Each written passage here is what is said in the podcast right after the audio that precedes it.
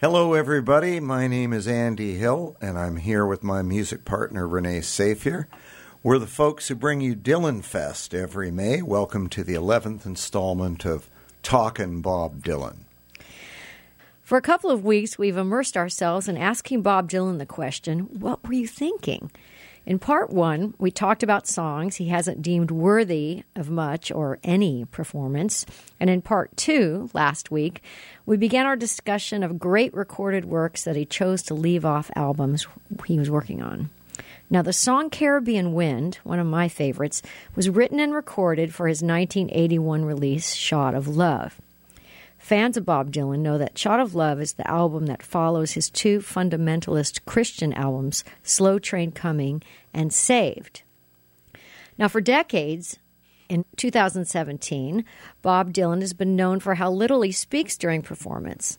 He'll occasionally say hello or goodbye, or he might introduce his band members. But in that period from 1978 through the early 80s, he was more willing to share his thoughts from the microphone. I first saw Bob Dylan in 1978 with the band that he played with on his Live at Budokan album. It left a big impression on me, though the details are foggy.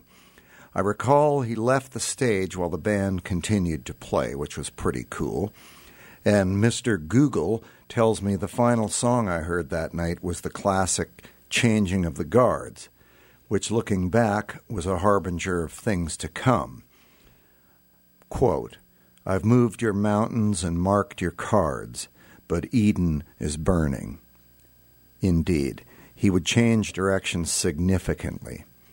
He was talkative, and the set list was chock full of hits, plus three from his newly released album, Street Legal. Now, you can pick up various books and read about the details of his personal life at the time and also his artistic challenges. The Street Legal Tour was nicknamed by the band members the Alimony Tour, tour with respect to Bob's divorce from Sarah. He was questioning his artistic relevance in a world now dominated by drum machines and a Studio 54 mentality. Consider the pop world of the early 60s that Bob Dylan decimated with his lyrical infusion was a world in which, for example, between the years 1960 and 1962, some rendering of the word twist was used in a song title at least 28 times. Now, in all 28 renderings, the reference was to the popular dance. Not one of these titles suggested an alternate usage. A simple twist of fate, for example. Now, this was standard songwriting procedure. The domination of disco in the late 70s, likewise, was a return to a musical art form entirely as escapist, with a stunning narrowing rather than expanding lyrical component. Where, just as with the earlier example of the twist, songs in the late 70s about dancing eye rollingly contained the word dance i.e., the word dance was deployed without even the attempt at metaphor, additional layers of meaning, etc., so often as to be almost definitional of the genre. That was the world Bob Dylan, a man of words and word play, was releasing Street Legal into. Now, the Rolling Stones, thanks to the gelatinous metamorphosizing ability of Mick Jagger, could somehow get away with this on Miss You. But Bob Dylan, he chose another direction. He became a fundamentalist Christian. I saw him just a year and a half after my Bob Dylan maiden voyage in Canada at the University of Denver, where, parenthetically, I met Renee. Dylan's show was at a small theater called The Rainbow. The radio stations announced he would be playing only songs from his new album, Slow Train Coming, and unreleased material. I'll never forget this part of his stage banter.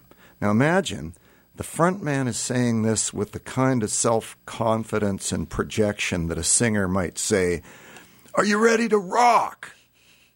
Okay, here's Dylan. How many of you out there are of the blood of the Lamb? And a bunch of Christians, yeah, doggy, yeah. And then Dylan. How many of you aren't? That dead air that you just heard on the radio Some of you were just about to change the station. That was the nature of the uncomfortable silence in the rainbow just after Dylan's inquiry that night.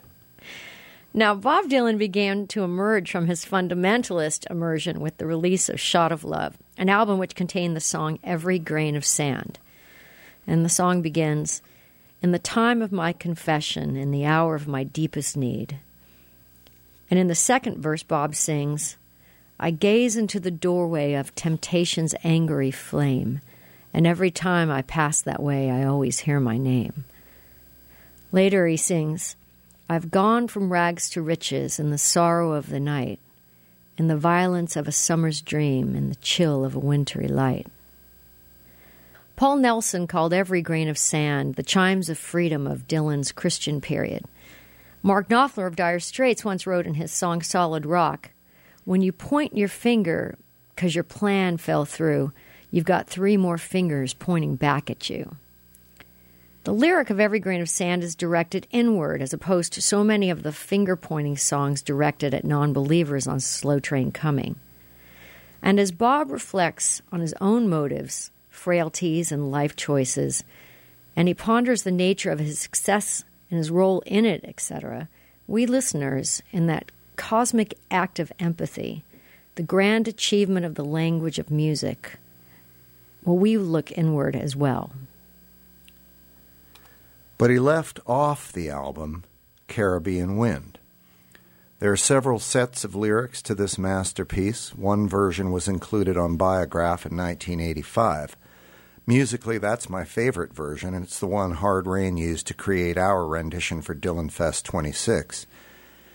In the years after Biograph's release, I would hear an alternative version that included a reference to the pain of infidelity and the image of earthquakes, train wrecks, and hate words scribbled on walls, and what I like to interpret as an autobiographical line.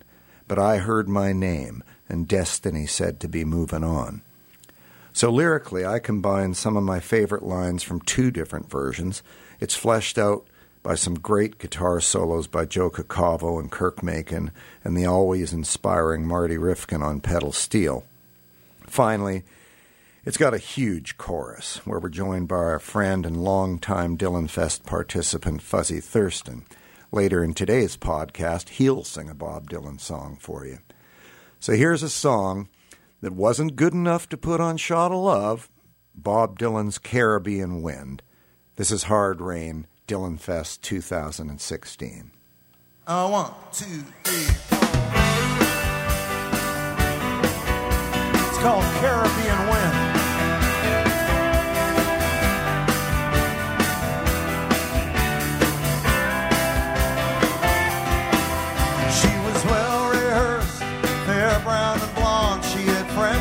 Bus boys and friends in the Pentagon.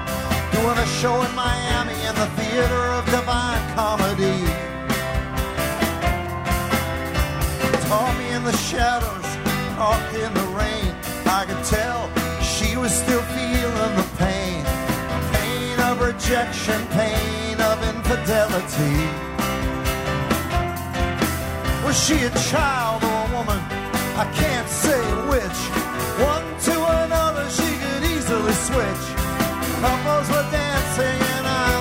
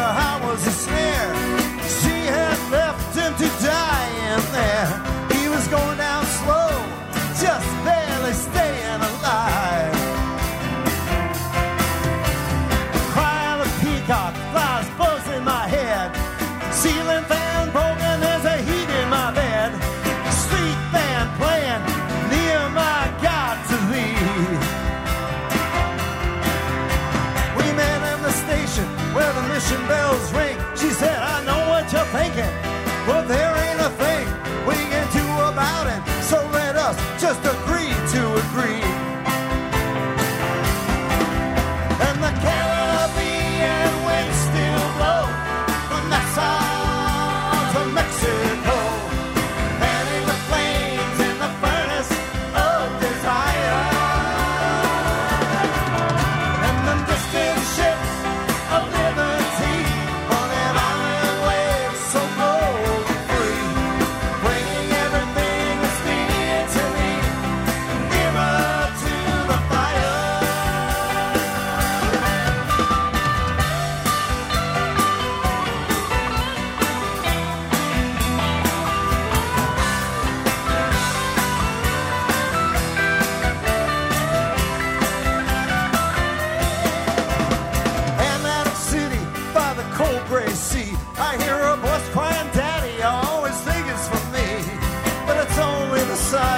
the buttermilk hills that calls. Every new messenger bringing evil report. Out armies on the march and time that is short. Earthquakes and train wrecks and hate words scribbled on walls. Would I have married her? I don't know, I suppose. She had bells on her braids and they hung to a toe destiny said to be moving on.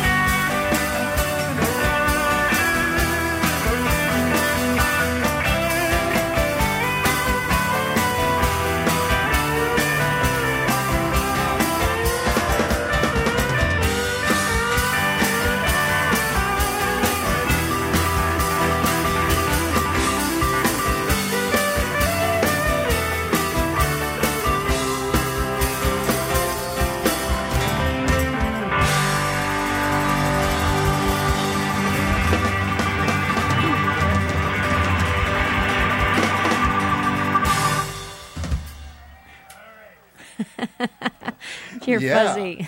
All right, says Fuzzy. That was uh, Edo Tancredi on the drums and Dave Batty on the bass. All right, well, the next album Dylan released was 1983's Infidels. Arguably the best song on the album wasn't on the album. Yes, we're talking about Blind Willie McTell.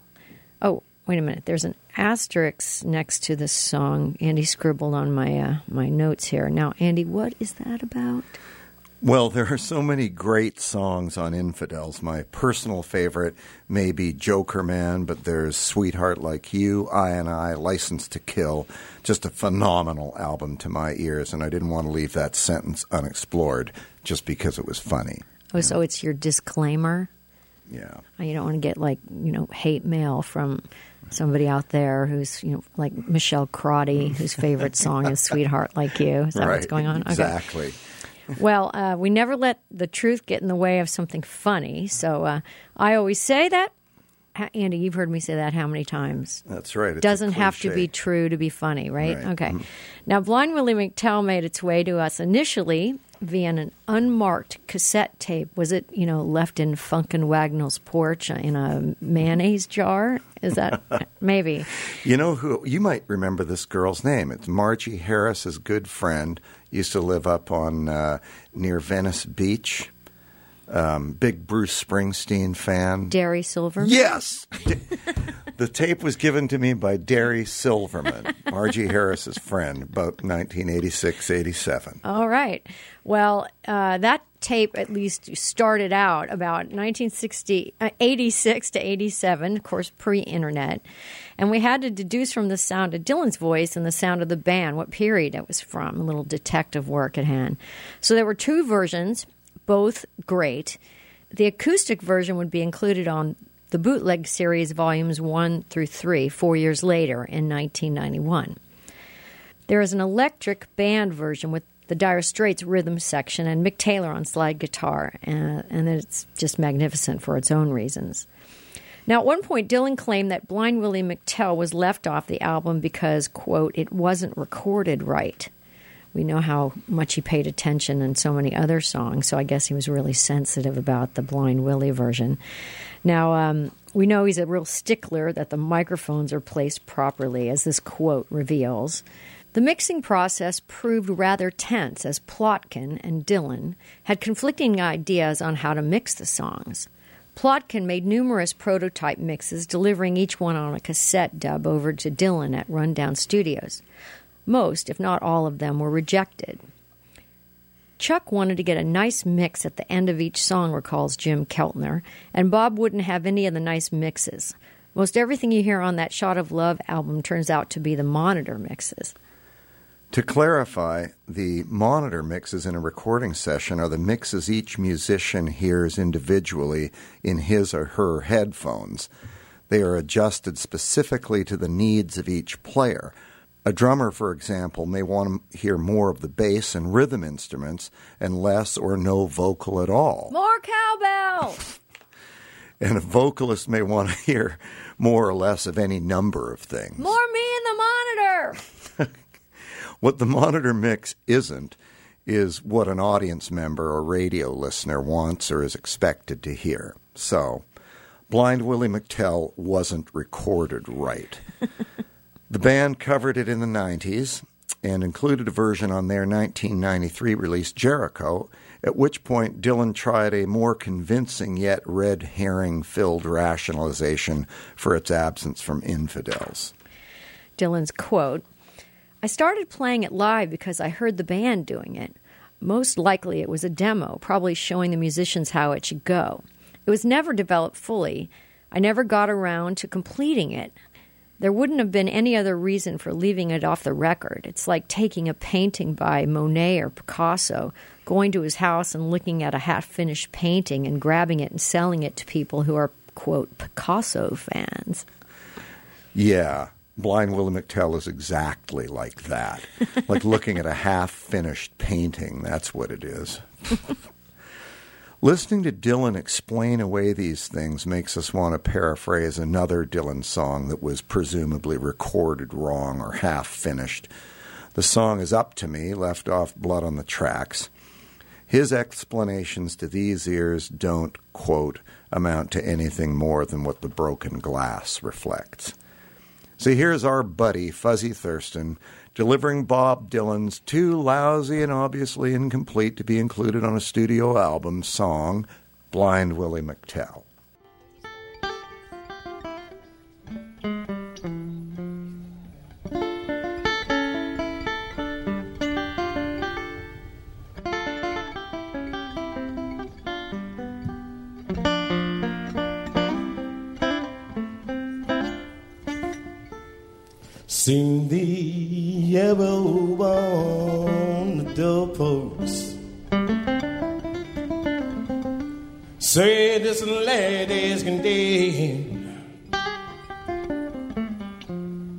All the way from New Orleans to Jerusalem. Well, I traveled through East Texas. When many martyrs fell. And I know nobody can sing the blues like Blind Willie McTell.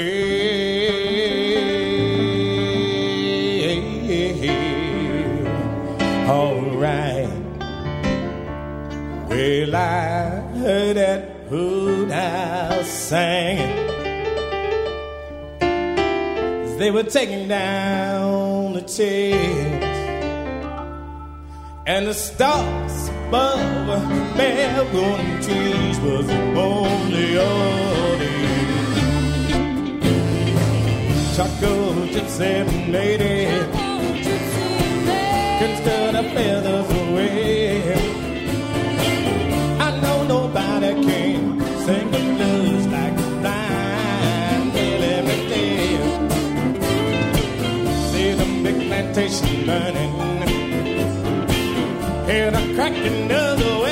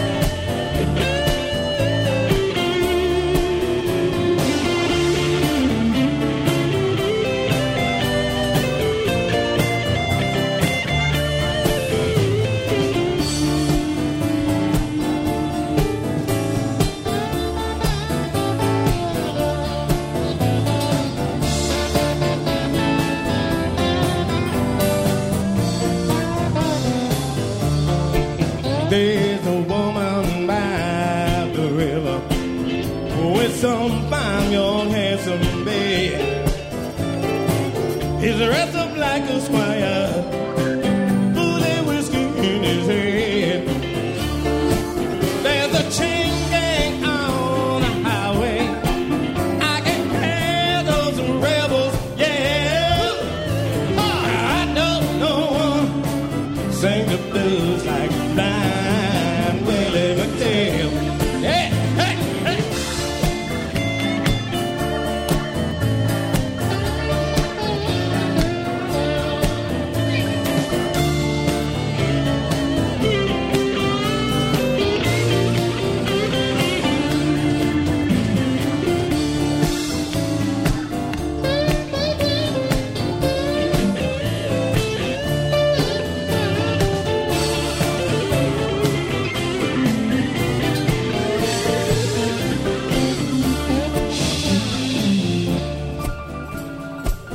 Ladies and gentlemen, give yourself a round of applause for withstanding the heat, for withstanding the pain of the week, for withstanding whatever what ails you. I want you to know that today there is a cure. We're all here together sharing that cure. You know why? God is in his heaven. And we was his. But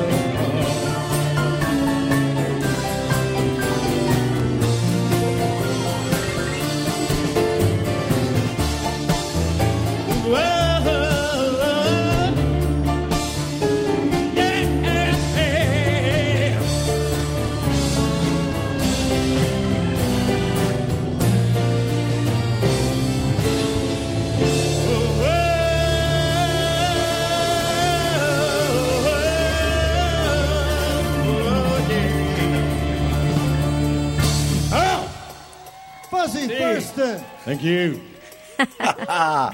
Wow.